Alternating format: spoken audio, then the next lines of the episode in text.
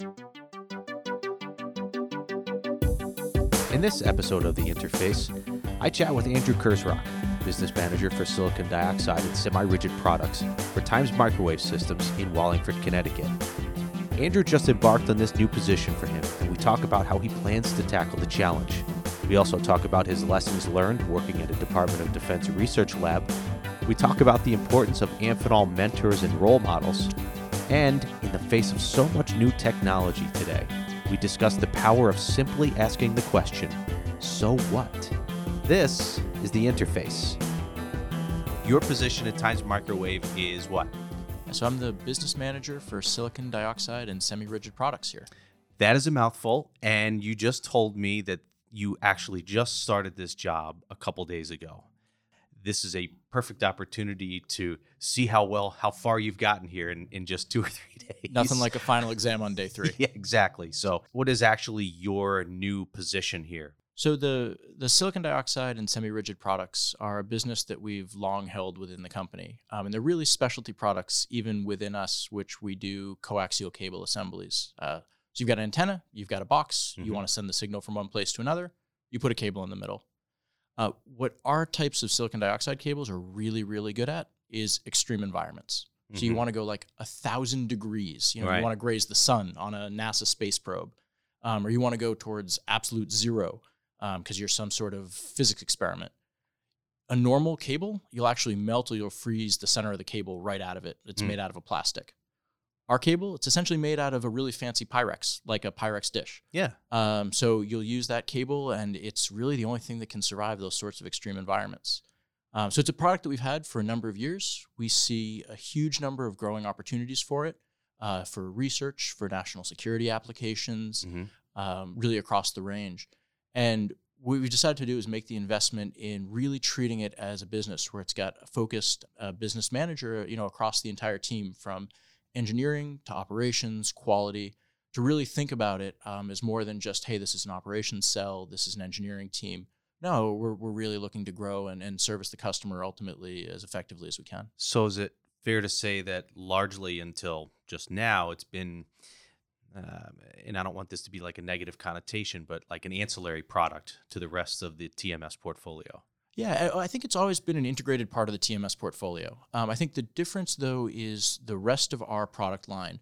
Uh, they're primarily products that have some sort of plastic type material as the dielectric in the middle. Right. This product, because it uses essentially glass, it's a little bit different. So the manufacturing processes are different. You actually have to use a laser to weld the connectors on. Hmm. You know, uh, some of the techniques are different. So even though it's part of the whole portfolio, it always, from an operations and an applications perspective, was a little bit different. So being able to tell that story really clearly as it's you know a, a mini little business within a business, I think is going to make us more effective. So, the product range then in this group is is from A to Z. What would that entail?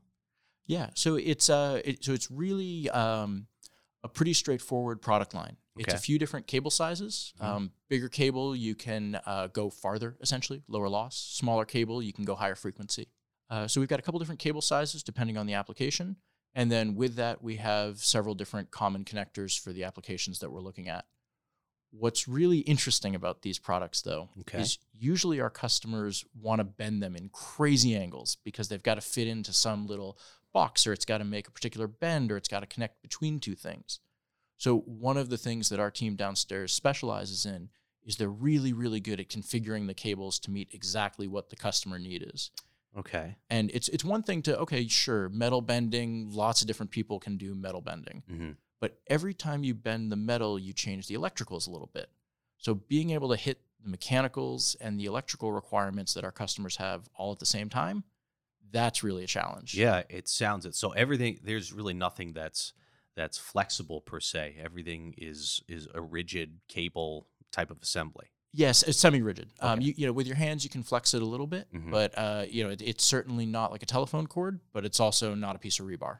You have to forgive me. I come from a world with you know round circular connectors that you could you know beat the heck out of with a with a boot in the army or whatever. So Yeah. So this no, is, no. this is radically different, but uh, equally interesting to learn about. radically different. And you know, e- even though some of the elements of it really have to be done precisely, this stuff is still going in into rockets. It's going to be in satellites, so Right. it has every bit of the vibration requirement, the cold, the shock, the heat uh, that you see. eh, so a little bit different than some of the mil standard items that you see in the you know 38 triple nine world. Um, Right. You know, from Amphenol Aerospace operations in New York, hmm but very much uh, similar applications, similar applications and customer requirements. So your job is to, uh, in essence, lead the development of this product and, and proliferate it more into these markets where you're going to need these products in harsher environments. Correct? Yeah, so I, I think my job and it, it it's very similar into some of the one of the roles that I was brought into Times Microwave to do. Um, the previous role that I've held, um, I was growing Times Microwave in the commercial aviation world. Okay. We have a phenomenal sales team at Times. Works very closely with uh, all of our military and aerospace uh, sales representatives around the country, around the world, and we have a great product engineering team. One of the things, one of the questions that we had uh, in the aviation side was, how do we do a better handshake uh, on the commercial aviation side? Long experience doing it on the military side. Actually, long experience doing it on the the commercial side, but it's actually a little bit of a different sales cycle, military Absolutely. versus commercial Oh yeah. and having somebody who could say how do we take the products or the product capabilities i actually launched and qualified a new product but it was through capabilities we already had on hand not much fundamental r&d Mm-hmm. So how do we take that product how do we take the sales team we already have how do we take the distribution relationships that we have on the commercial side of our business Okay. and pull all of that all together into a product line. We were really successful in last year doing that on commercial aviation. So one of my roles here on the silicon dioxide team isn't to go reinvent sales. We've got a great sales team, not to reinvent operations. We, we- again, we have uh, these you know operators who can make these incredibly detailed bends while still doing phenomenal things electrically Mm-hmm. it's to do a little bit more of that coaching to pull it pull together and knit together the product portfolio of how do we get the right product to the right person at the right time um, and, and grow the markets because we are seeing increased demand usually what you see is there's nobody who accidentally ends up needing a silicon dioxide cable Yeah. Y- you know who you are um, because it's a really It's- extreme environment No one says, I guess that'll work. Right. Yeah. Right. I- I- it's if certainly you know if you could use something else in you know the Times Microwave product portfolio, you would. Semi-rigid cables are less flexible than flexible cables. Right. Uh, flexibility is really important to a lot of our customers. So let's back up. So let just go through a Sure. little bit about your background leading up to this position. Then, did you grow up in this area here in Connecticut?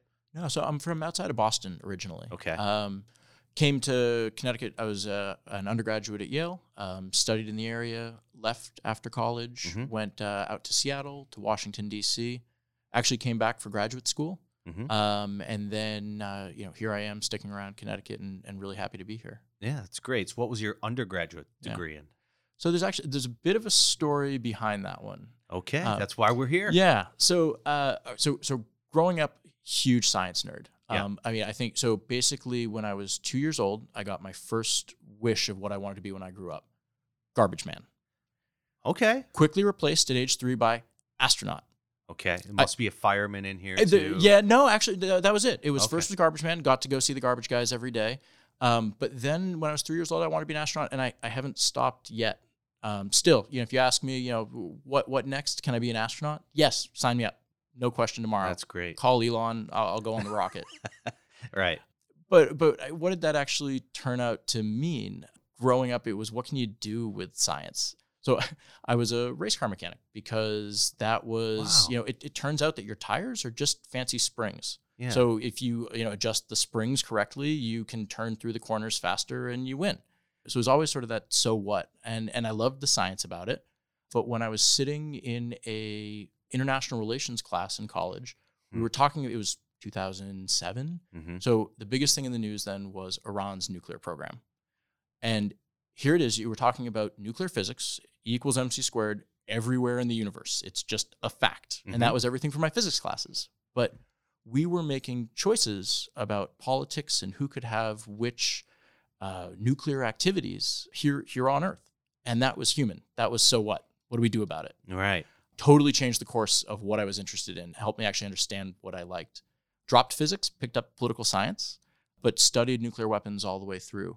Worked for the Department of State. Worked for a think tank that you know came up with new ideas and then tried to make them realities for how do we stop the spread of nuclear weapons Mm. um, and ended up a scientist at one of the Department of Energy's research laboratories after graduating college.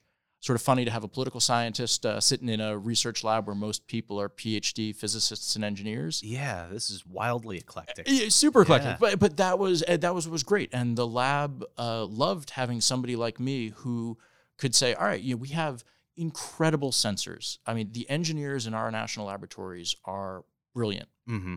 The key, though, is to be able to translate that into so what for the diplomat at the negotiating table. Right, right. And that's a lot of what I worked on was how do what are the rules? What are the technologies that we use to go do nuclear inspections? Yeah. Um, how does the United Nations pick up the right tools that they need? That was it. That was so what? You've got all the science. I didn't want to be doing AutoCAD. I didn't want to be doing modeling. I, I got some exposure to that. It, it wasn't. It wasn't for me. So it was a, it was a deeper level of thinking. So you bring uh what your role was in essence was you bring a different perspective to this um, very nerdy scientific community that for, I would imagine for the most part these men and women are very focused on their particular role and and have the proverbial blinders on and only see what they see and you have the ability with all these different disparate interests and political science and, and and nuclear weapons and all this to come in and say, well, let's think about this a little bit differently.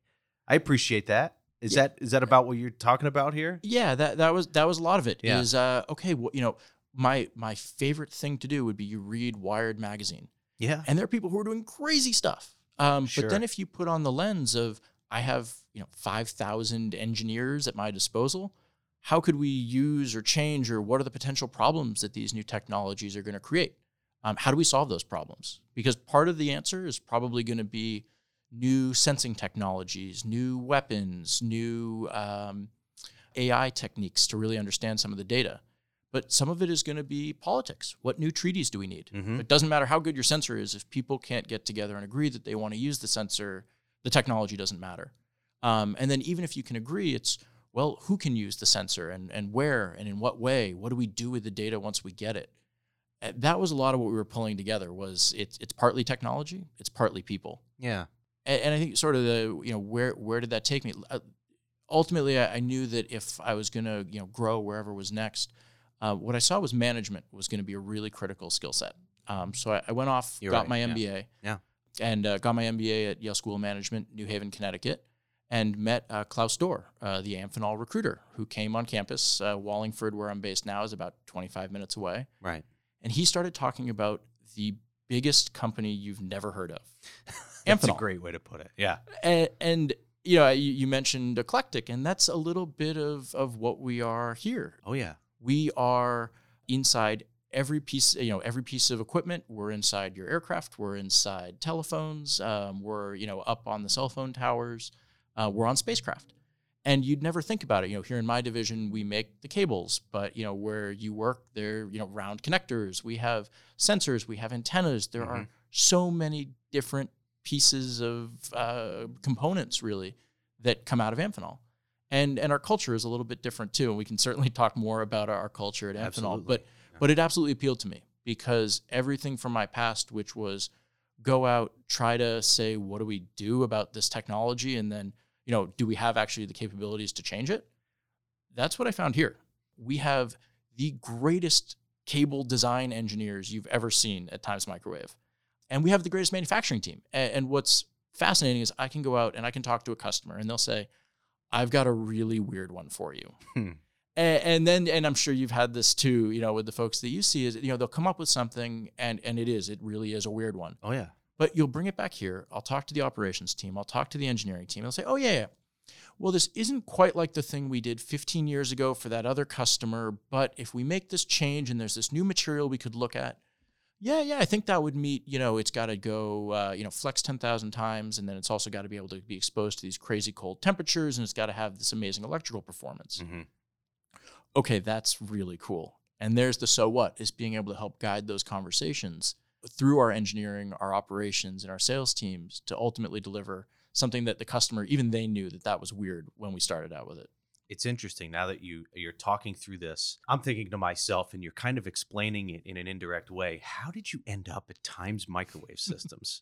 And i think the culture enables you to collect all of these elements that you've described here and come up with solutions to problems for people in a way that you probably couldn't with 99% of the other companies that you could work for Yeah, that, that's right. Uh, when you when you look at the roster, the type of things that we're on, and you know, my favorite, you can go online and you can see satellite trackers.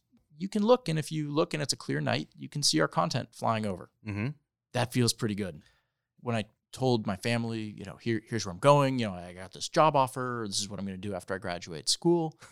they couldn't. How many connector companies could there be? I mean, how many connectors could there be? I mean, it's a it's a connector. Right. Uh, Well, it's it's huge, and I think sort of the the aha for me was you know growing up, you watch you'd wake up at crazy hours to watch the space shuttle launch, Mm-hmm. and it gets scrubbed, you know, two out of every three times. And what does it always get scrubbed for? Well, you see the next day it was some, you know, three dollar part, it was an O-ring, it was a this, it was a, you know, a tiny little component of of one item. Well, when you think about the so what of what do our cables do, you know, if you if that cable is malfunctioning, doesn't matter whatever the system behind it was, can't talk to the antenna. So you've essentially taken that system online offline. It suddenly dawned on me that's why we care about interconnect. And Mhm. that's why it has to be so precise and so highly engineered is actually when you take down these systems, you scrub launches. And that was when that clicked for me, I really um, it was a lot of pride to come into work. It certainly makes it real when they say there's an aircraft on the ground now because of Yes. a, a connector or a cable or whatever. Yeah, yeah. That then it's like, oh shoot, okay, we really have to solve this problem. We have to solve it now. We can't just kind of goof off and figure it out and take our time. This needs to be solved right now. We have to be problem solvers. So no, I I, I could totally appreciate that. So it sounds like you're enjoying it so far. You can, yeah, can you can you guess? Yeah, I'm- no, I'm- I- you- you're it- certainly enthusiastic about it, and I love the so what aspect of of the way that you think about these things. Um, I think to give it perspective as you go through these opportunities that we're gonna uh, have already come to you in, in the previous work you've done, and and and now in this new role in in an expanded product mm-hmm. series sense here of trying to manage and enhance the direction of this new group you're only going to get better at it as you do it. You know, the more reps you get in front of customers and doing this and solving problems is going to be infinitely satisfying. Yeah, I think so. And what's what's really exciting to me, even three days in, is you can see that all the ingredients are there. Great. That we we have all the team from the front end of the team through the operations, through the quality, through the the capex that's already in place, and you know the huge amount of support uh, that I have from you know, my general manager Bill Callahan, from you know across the entire team. Uh, this is this is clearly something that we can do to to grow the business and, and grow it quickly because it you know it's not just look you know for me you know, numbers that go up and to the right always look good but what does that mean? You know we put it into you know it's customers served it's uh, research labs that can operate it's spacecraft that have received you know interconnect components. Uh, that that feels good and that's that's meeting the customer mission you know so what? What do you what do you need that for? Uh, there's a lot of fascinating applications and research and discovery that that rides on the systems being able to talk to each other No, you you bring up another interesting point too, and this is no surprise. I mean, every business and a corporation, especially, there's always a short term aspect to everything you do, and so that's undeniable. And you always have to be Sure. cognizant of that and and make sure that you're again doing your due diligence to make sure short term you're doing well. But it sounds like yours is definitely more of a long play too, because it's it's not necessarily a new product line, but it's something you're trying to expand and and there's some some patience involved to a certain extent, but I'm sure an aggressive goal as well. So if you could think and project out, say, three or five years, I'm not saying for a dollar value, yeah. but what do you think a success would look like for you with this with this new responsibility? so I, I mentioned earlier that everyone who sort of knows that they need this application knows they need it. We should be the first phone call they make. You know, they should know who the local person is, and they should be able to get the product in their hand quickly. Um, that's success to me because if you've got that, and then really, you know, the market is coming towards you, and and you know all the other things will work themselves out.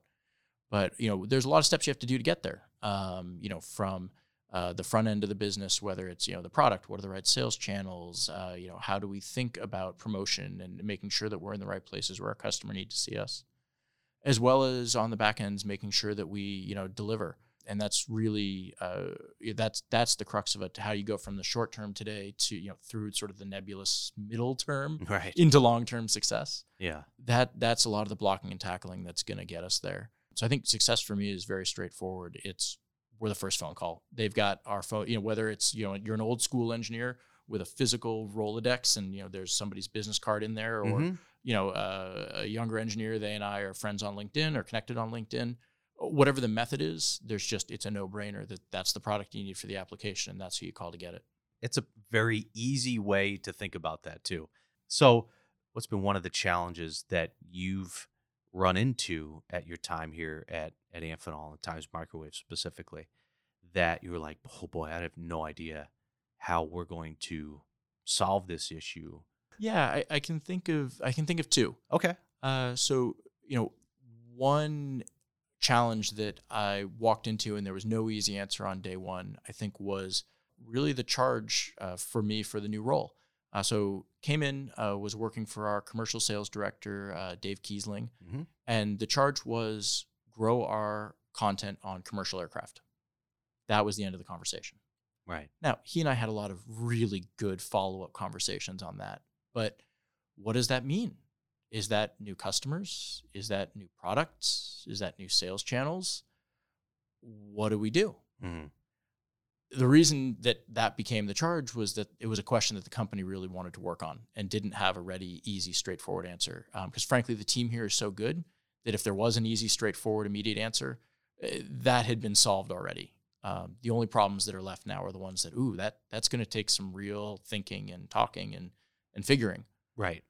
And, and, you know, I'm so lucky that I had Dave as a manager in that there was a lot of patience for me to go out and talk to everyone inside the company, outside the company, across AMAO. Uh, the number of people at other Amphenol right. Military and Aerospace Division companies uh, who heard me and were very patient with me in the first few weeks and months on the phone. Um, I am eternally indebted to them. and I mean it. And, and yeah. there were there were a lot of pointers that that people provided on where they had seen things or where they thought there might be opportunity. And and ultimately, what that turned into was a, a need for a new product right at the heart of our commercial product line, a product that we launched earlier this summer called Times Commercial Air TCA cable. Mm-hmm. And it's a great product, really high performance product. I, I, won't nerd out on all the engineering details right you now. You can if you want. No, it's just it's it is a gr- like a really great high performance, high temperature cable for aviation applications. It's got all the right materials in it. It's really low loss. It's got a great set of connectors that go with it. Mm-hmm. Um, and we use a modular technique for the connectors. We divide it in half.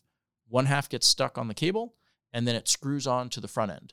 So oh. what that what that means is you can go from a straight to a right angle. Yeah. What it means is you potentially, uh, if you've got a really tight run on an aircraft, then uh, you might want to want to. You certainly don't want to damage the interface. Mm-hmm. So if you take off the front end of the connector, which might be a little more sensitive, you can route the cable and then you put on the interface at the end. Yeah. Uh, once it's been routed through the aircraft and it's right by ultimately the connection it's going to make. Great idea. Um, yeah, and, and that w- that wasn't my idea, right? right? That was an idea that was sitting from you know somewhere in the sales team. Somebody said, "Well, what if we approached it this way?" Right. And that was the you know the great joy of the challenge was there was you know a lot of collecting information and then some polishing, some knitting together, um, pulling together the ideas. Ultimately, when we had a plan of action, then it was manufacturing the cable and then qualifying it. Uh, it's going on an aircraft. It can't just be, yeah, we think it's pretty good. Oh, I know. You yeah. you know you, yeah. you've got a show. We did um, 30 different tests on the cable. We did 31 different tests on the connector designs. Mm. Uh, we were working with our engineering team. You know, phenomenal support both here in Connecticut, where we've got um, more of our military production, as well as Shanghai, China, where mm-hmm. we do a lot of our commercial production.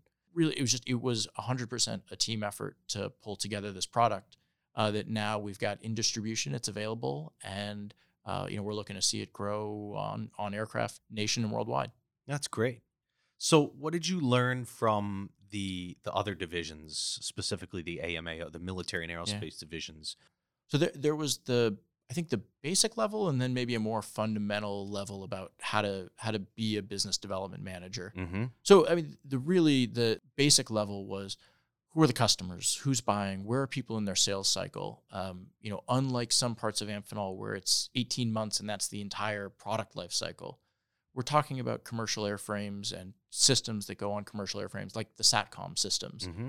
These have very long design cycles and then very long design lives huge investments up front from our customers into the products that they're making. Right. So understanding where all these customers were and you know how I begin to map out where our products could fit in. Just because somebody has a box, that doesn't mean that they're necessarily responsible for the coax assembly that plugs into it. So there's actually there's some nuances there in you know, just being able to answer the question, who are my customers and what do they need? Right. Um, but I think actually the so and and and incredibly giving of their time, contacts, relationships to make make that happen and get me plugged in.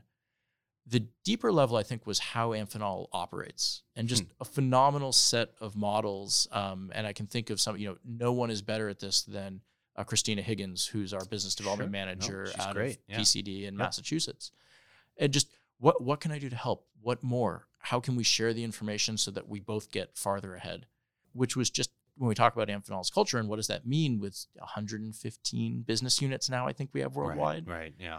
Being able to have models who will tell you this is how we work together, even though you report to one general manager, I report to another. Absolutely a clear, you know, indicator and pattern for me. One, I was excited. That was what I was hoping that the relationships would look like. Right. But two, how do you do that? So much of what we do is, well, rather than take it to a committee, just pick up a phone. There aren't that many committees at Amphenol. No. Uh, No, so there are not. no, and, and you've got to you got to learn who are the people and, and how do we build those communities to talk to each other. Uh, you know, let's say I've got um, this sort of oddball application where you know what, it's a coaxial cable, but it needs a 38999 connector on the end.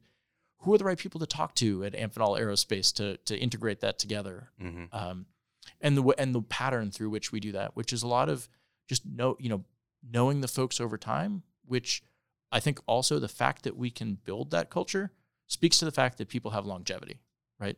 So I talk to people on the team that have been around 20, 30 years. It's not hard to pick up the phone when you know somebody because they're sticking around. If people are changing roles every six months, then well, we need to have a committee that gets together because all the faces are always changing. But Yeah. but if, if these are people who you know we're investing in the product lines, we're investing in you know this is what I really hone my expertise in. Our style of pick up the phone and call people and here are the people who know really works. So they, they taught me how to do that two step. Yeah, keep it simple. Don't don't complicate it.